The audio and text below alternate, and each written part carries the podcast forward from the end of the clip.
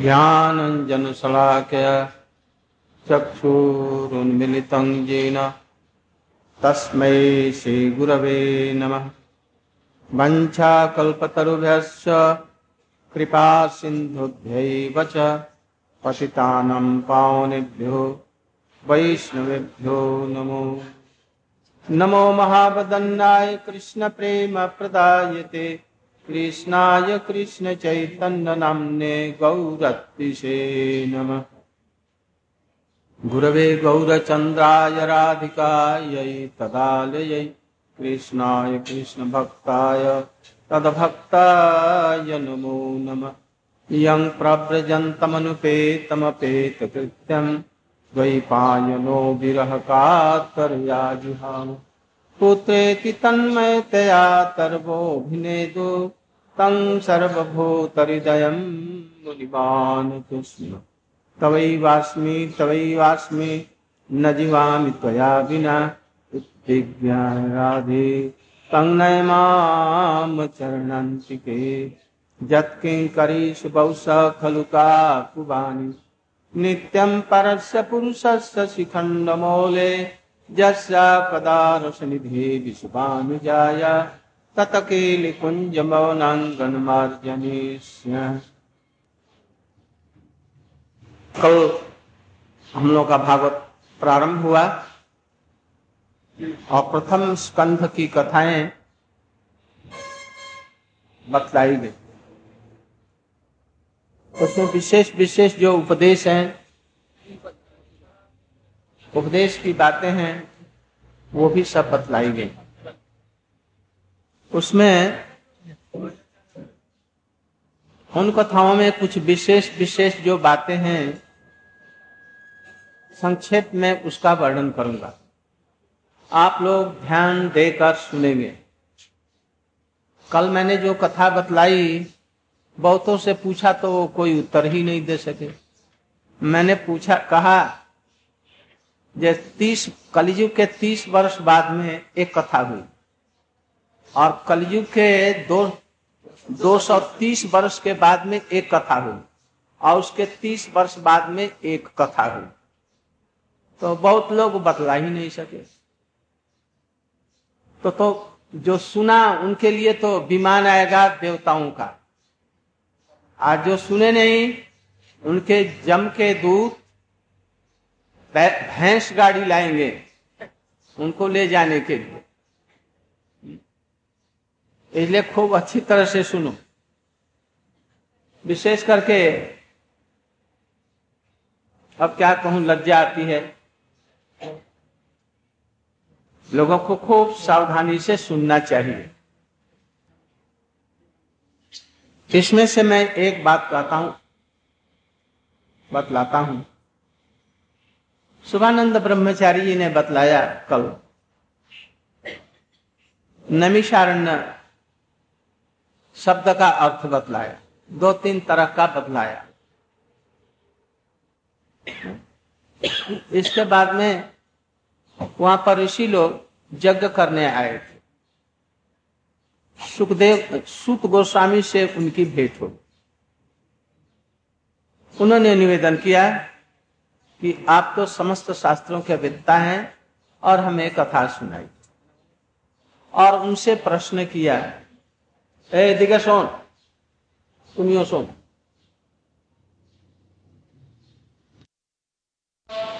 बहने सब कुछ विधवा हो गई, आतुर ने लज्जब किस काम के लिए यहाँ पर तुम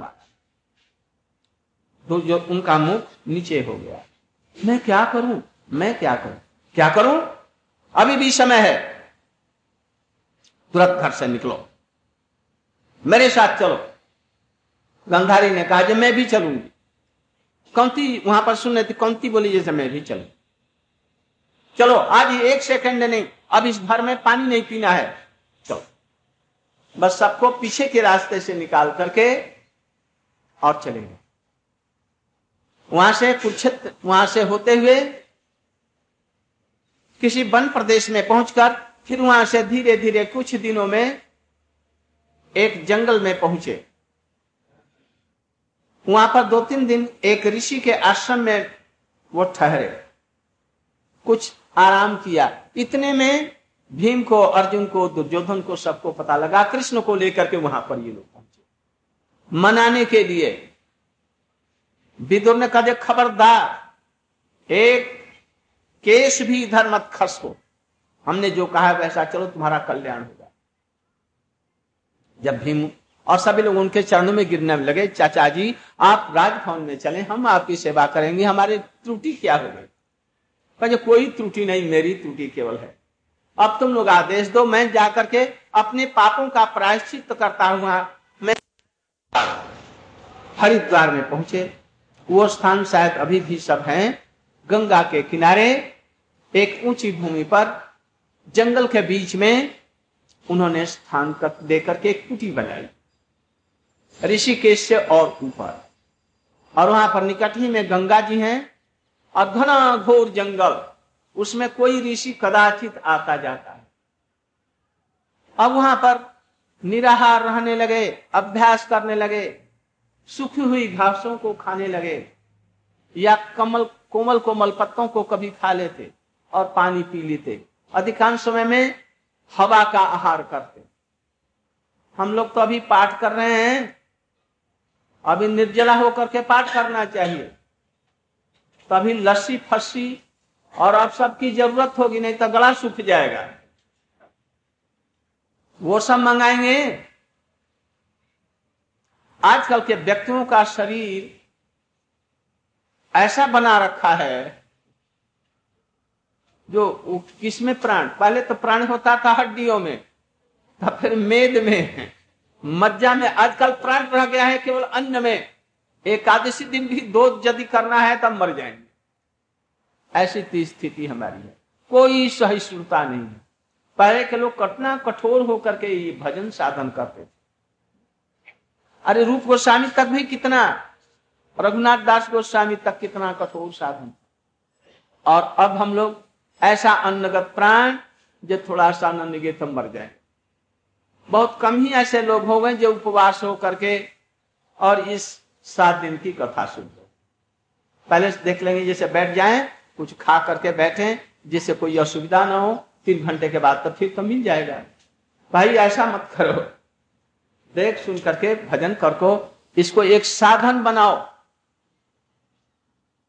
अब विदुर जी लेकर के चले गए।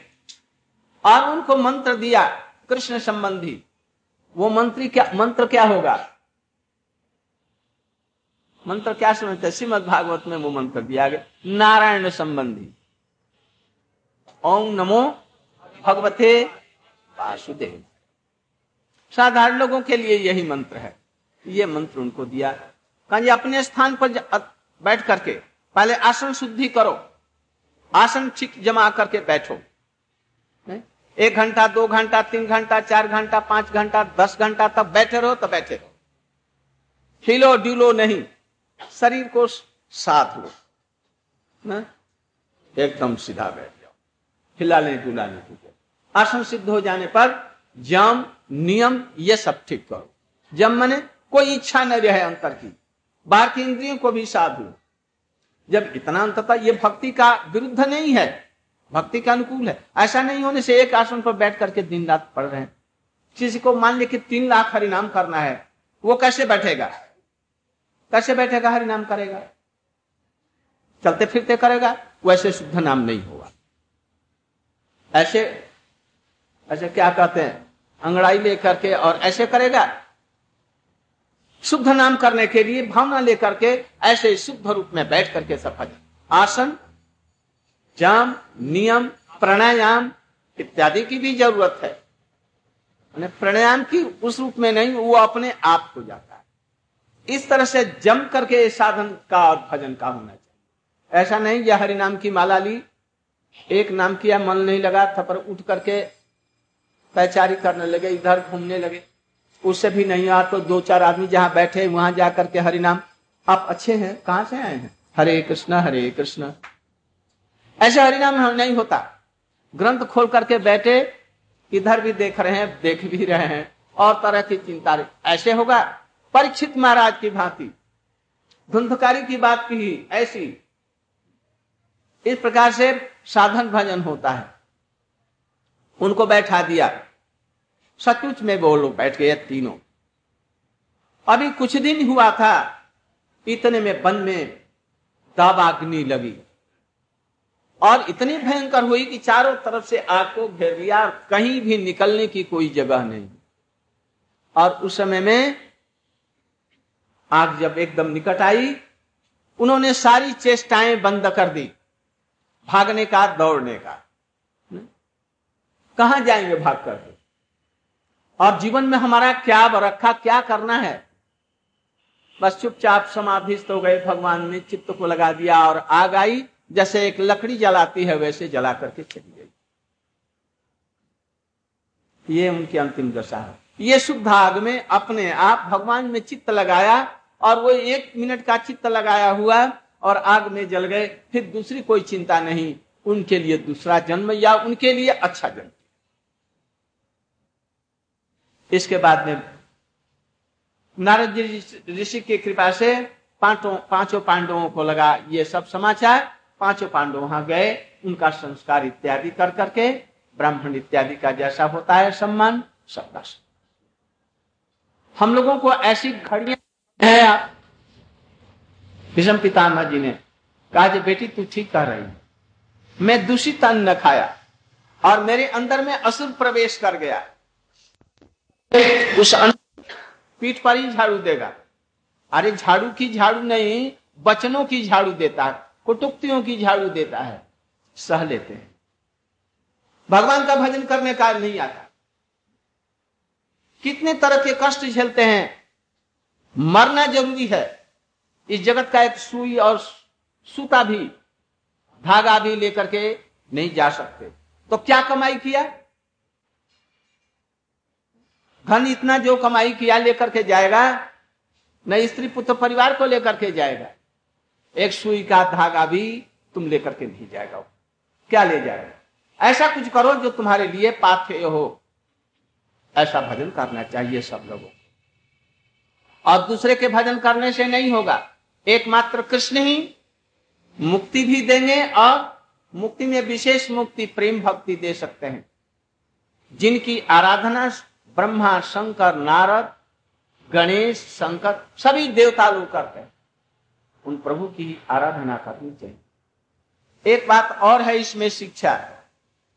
संक्षेप में बतलाता हूँ कि भजन करने वाले व्यक्ति को, वैष्णव को सहिष्णु बनना चाहिए। सहिष्णु किसको कहते हैं? किसी बच्चे ने, किसी व्यक्ति ने कोई से भी कुछ इधर उधर कर दी और उठ करके तमाचा दे दिया। बिगड़ गए। हमारे एक महाराज जी थे, रसोई बना रहे थे। तो रसोई में अभी चूल्हे में लकड़ी दे रहे थे और उसे जला रहे थे। तो जलाते जलाते उसके ऊपर में हंडिया भी रख दी, पानी भी रख दी। चावल सब रखा है, पकाया जाएगा। तो वो जला रहे हैं, जला किंतु लकड़ी गीली। एक दियासलाई पूरी खत्म हो गई, किंतु वो जली नहीं। किरासन का तेल भी डाल दिया फिर भी नहीं जले। अब रहा साहब, खैर जब दूर हो गया, उन्होंने पास से एक लठिया उठाई और चूल्हे पर रखी थी हणिया और उसके नीचे आग दस बार मार करके और लकड़ियों को और हणियों को इधर, कहीं इधर फेंक दिया और बिगड़ करके अपने घर में जा करके सो गए। नहीं, ऐसा नहीं। सही सुन होना चाहिए। भजन में भी ऐसे सहिष्णु होना चाहिए। घर के काम में भी सहिष्णु होना चाहिए। सहिष्णुता, वैष्णवता का प्रथम एक सोपान है। जो लोग वैष्णव में होकर के भी सहिष्णु नहीं हुए रोज रोज बात बटंडा लगता है। जिसके एक कुल में एक वैष्णव अथवा वैष्णवी का जन्म होने से, वह घर स्वर्ग और वैकुंठ बन जाता है और जिनके घरों में पाँच हो छ हो वैष्णवी पैदा या छ वैष्णव पैदा हो और वो जब लड़ाई लगती है तो वो क्या है हम मरी सब? थे, कहीं लड़ाई देखा पाँच पांडवों में? ऐसा नहीं होना चाहिए। खूब शांति के साथ में भजन करना चाहिए। कैसे? अब इसको बतलाता हूँ। महाभारत का युद्ध हुआ। इसी में वर्णन किया गया। महाभारत का युद्ध समाप्त हो गया। दोनों तरफ़ से सब लोग मारे गए। विदुर भी, धृतराष्ट्र इत्यादि को लेकर के चले गए। अब पाँचों पांडवों को बड़ी ग्लानी हो रही है कि हमने राज्य भोग के लिए ये सब लोगों को मारा, मरवाया। अब लोग आत्महत्या करें। कृष्ण ने कहा, जी भाई, ऐसा मत करो, चलो। भीषम पितामह के यहाँ ज्ञान तुमको दिलाए भीषम पितामह के यहाँ सब लोग गए, द्रौपदी भी गई। उस समय में सरसे व्यापक थे। उत्तरायण की राह देख रहे थे। वैष्णव के लिए उत्तरायण और दक्षिणायन का कोई भी बात नहीं है। वो तो स्मार्ट लोगों के लिए ये विधान। तो वो उत्तरायण के लिए प्रतीक्षा कर रहे थे, इतने में कृष्ण अर्जुन भीम सब पाँचों भाई द्रौपदी वहाँ पर आए। और भी बड़े बड़े ऋषि महर्षि नारद पराशर सु और, जो जितने बस वो व्यास इत्यादि भी सभी आए। सुनने के लिए ये क्या बातें हो रही उस समय में जब चार सब गए तो कृष्ण ने अपने आँखें के इशारे से कृष्ण को प्रणाम किया। और उनको अपने सिरहाने बैठने के लिए आदेश और पाँचों पांडवों को उन्होंने आदेश दिया, उनके पैर जिधर में रखे हैं, उधर में बैठने के लिए। क्यों? पैर की तरफ़ में रहने से आँखों से दिखाई देगा। और कृष्ण को अपने सिरहाने के तरफ़ में इसलिए बैठाया है कि वो पैर की तरफ़ बैठने से उनके पैर घर में हो जाएँगे। ये उचित नहीं। उनको मर्यादा देने की। कृष्ण ने बात को छिड़ करके कहा, ये तो बड़े दुखी है की वजह से ये कितना अठारह सौ लोग मारे गए हैं, इनका पाप इन पर पड़ गया है इसलिए बड़े ये दुखी है। आप इनको कुछ समझाए उन्होंने भगवान को कहा, आप तो कभी भगवान आपसे मिला सकते थे, हमारे पास में क्यों लाए उन्होंने कहा हमारे समझाने से नहीं समझेंगे जब समझाने लगे तो द्रौपदी ने कुछ अंचल की बारे में हंस दिया शुभानंद जी ने कल बतलाया लेकिन तुमने क्यों हंसा?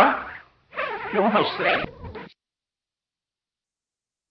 ये बात होकर इसलिए यदि भजन करना है तो विषयी लोगों की का अन्न इत्यादि मत खाए। तो अब कह रहे हैं तो अब कह रहे हैं हमारे हृदय में शरीर में जितना जो कुछ अन्न, ये अन्न का खाया हुआ रस था, जो रूप रक्त के रूप में मद्दा और मेज के रूप में अभी तक था, वो धीरे धीरे धीरे धीरे, या तो इनसे निकल गया है, घावों से, बाणों के छिद्र से। जो रहा सहा, वो भी सुख गया, खत्म हो गया। आज उपवास किए हुए में भी कितने दिन हो गए, इसलिए बुद्धि अभी कुछ कुछ ठीक हुई है, पूरी नहीं। क्योंकि अभी तो शरीर उसी का बना हुआ है। इसलिए पूरी नहीं। इसलिए कुछ कुछ शुद्ध हुआ है। इसलिए मैं कुछ उपदेश दे रहा हूँ। उनको बतलाने लगे, एक बुढ़िया थी, एक ब्राह्मण था। ब्राह्मण मर गया, बुढ़िया रह गई। कोई एक छोटा सा बच्चा था। उसके घर द्वार बिक गए। जंगल में एक कुटी बना करके रहने लगी बच्चे के साथ। और किसी प्रकार से जीवन निर्वाह कर रही थी। क्योंकि धार्मिक थी, इसलिए प्रतिदिन ठाकुर जी की पूजा करती थी। एक दिन छोटा सा बच्चा पास ही के बगीचे में, अंधकार में, पुष्प चयन करने के लिए गया चयन करके ला रहा था, इतने में एक काले सर्प ने उसको काट दिया। साथ ही साथ में बीज चढ़ गया, वो मर गया। मरने के साथ ही साथ में एक बहेलिया जा रहा था। उसने मंत्र के द्वारा सांप को वशीभूत करके और गढ़, इसमें घड़े में डाल दिया और उसको ढक दिया। उसको कंधे पर ले लिया और मरे हुए बच्चे को दूसरे कंधे पर ले लिया और लेकर के बूढ़ी के पास में बूढ़ी मैया मैया ये देखो क्या हो गया? ये क्या विडंबना? तुम्हारा लड़का मर गया वो फूल चुन रहा था, इस दुष्ट सर्प ने उसे काट। मैं उस सांप को भी ले आया हूँ। बूढ़ी ने देखा उसका लड़का मर गया है। एकदम काला हो गया। उसको रख दिया नीचे ज़मीन पर और बूढ़ी रोने लगी। सिर पीटने लगी, पेट पीटने अब मैं रह करके क्या करूँगी? पहले ही मर, मैं मर जा बहलिए ने कुछ रोने और शांत होने पर बोला जाए मैया, मैं इस सांप को बोटी बोटी काट कर तुम्हारे सामने जला देता फिर दूसरे को नहीं काटेगा। तो बेटा दो चार बार कहा उसने आजा बेटा, तुमने बोटी बोटी जो काट देगा, हमारा बच्चा जीवित हो उठेगा। आ तो नहीं तो तो फिर इसको क्यों काटता है? इसको छोड़ दो जाए कहे छोड़ दो।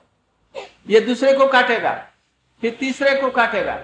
मैं नहीं छोड़ सकता। बस बूढ़ी के मना करने पर भी, बूढ़ी तो शांत हो गई।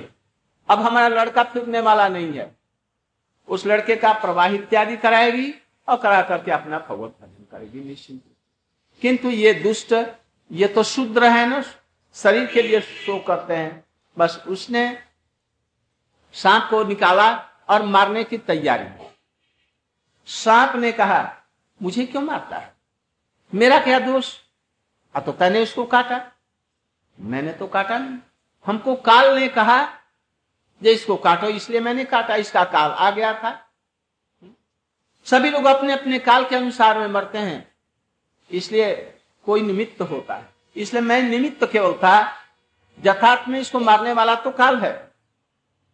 इतने में काल दौड़ करके आ गया। अरे मूर्ख, मेरा क्या दोष? मैंने तुमको थोड़े नियुक्त किया है। इसका कर्म ही काल हुआ है। पूर्व जन्म में ऐसे ही इसने दूसरे को मारा था। अब वो दूसरा हो गया सांप और ये हो गया बच्चा और उसी का ये बदला ले रहा। टीट फाट टाइट ऐसा हो। जैसा कर्म करेंगे, उसका फल भी भोगना पड़ेगा। इसलिए ये बच्चा अपने को ही अपने मारा है। इसमें दूसरे का किसी का दोष नहीं। इसी तरह से महाराज युधिष्ठिर ये कौरव लोग अपने आप मरे हैं। आपकी सेना के लोग अपने आप मरे हैं। आपके लिए नहीं मरे हैं। ये काल इनका हुआ। काल मैंने क्या? अपने कर्मों का फल। एक आदमी गाली दे रहा है, समझो अच्छी तरह से, यदि भजन करना है तो। जो गाली दे रहा है उसको या मार रहा है, उसके प्रति तुम मत कुछ सोचो। ये सोचो जो हमने पूर्व जन्म में ऐसे कर्म किए हैं, इसलिए वो ऐसा कर रहा है। हमको आगे से ऐसा कर्म नहीं करना है जो हमको कोई तंग कर सके। ये यदि भावना आएगी तो भजन होगा। तत्नुकंपम सुसमिक्षमाणु भोंजान एवात्मकृतम विपाकम। हृदवाग बपुभी विद्धन नमस्ते जीवित सर आदमी के ऊपर जो क्लेश आते हैं, आदमी बिचली हो उठता है। धीर पुरुष, बुद्धिमान पुरुष भजन करने वाला ये समझता है ये हमने जो पूर्व जन्म में कर्म किए थे, वही फल आ रहे हैं। इसको हंस करके भोगे या रो करके भोगे, भोगना पड़े। रो करके क्यों भोगे? हंस करके भोगे। और नए कर्म जो होंगे, वो अच्छे कर्म करूँगा, जिससे कि उसके अच्छे फल। और भगवान का भजन करेंगे। और शुद्ध भगवत भक्त लोग क्या सोचते हैं? हमने जीवन में एक बार भी तो नामाभास किया होगा, या कर रहा होगा। ज़रूर समस्त हमारे पूर्व जन्म के पाप सब एक नामाभास से दूर हो जाते संकेत्यंग पारहस्यंग स्तौभम बार क्या है? अशेषाद्य धर्म वैकुंठ नाम ग्रहणम अशेष धर्म अशेष रूप में जितने पाप हैं, उस नाम के द्वारा शेष हो जाते हैं। हमने भी ऐसे नाम ज़रूर किया है और करूँगा, जिससे कि हमारे पाप सब ध्वंस हो जाएँगे। भगवान के नाम की ऐसी महिमा है। इसलिए पाप तो नहीं है। फिर कैसे? उनका जो सुख दुख है उनके कर्म फल तो समाप्त हो गए हैं तो, तो शरीर भी समाप्त हो जाएगा।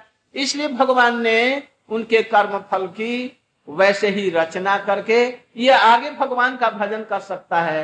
इसलिए सुजोग देने के लिए उसकी आयु को बढ़ा देते जैसे ये करें।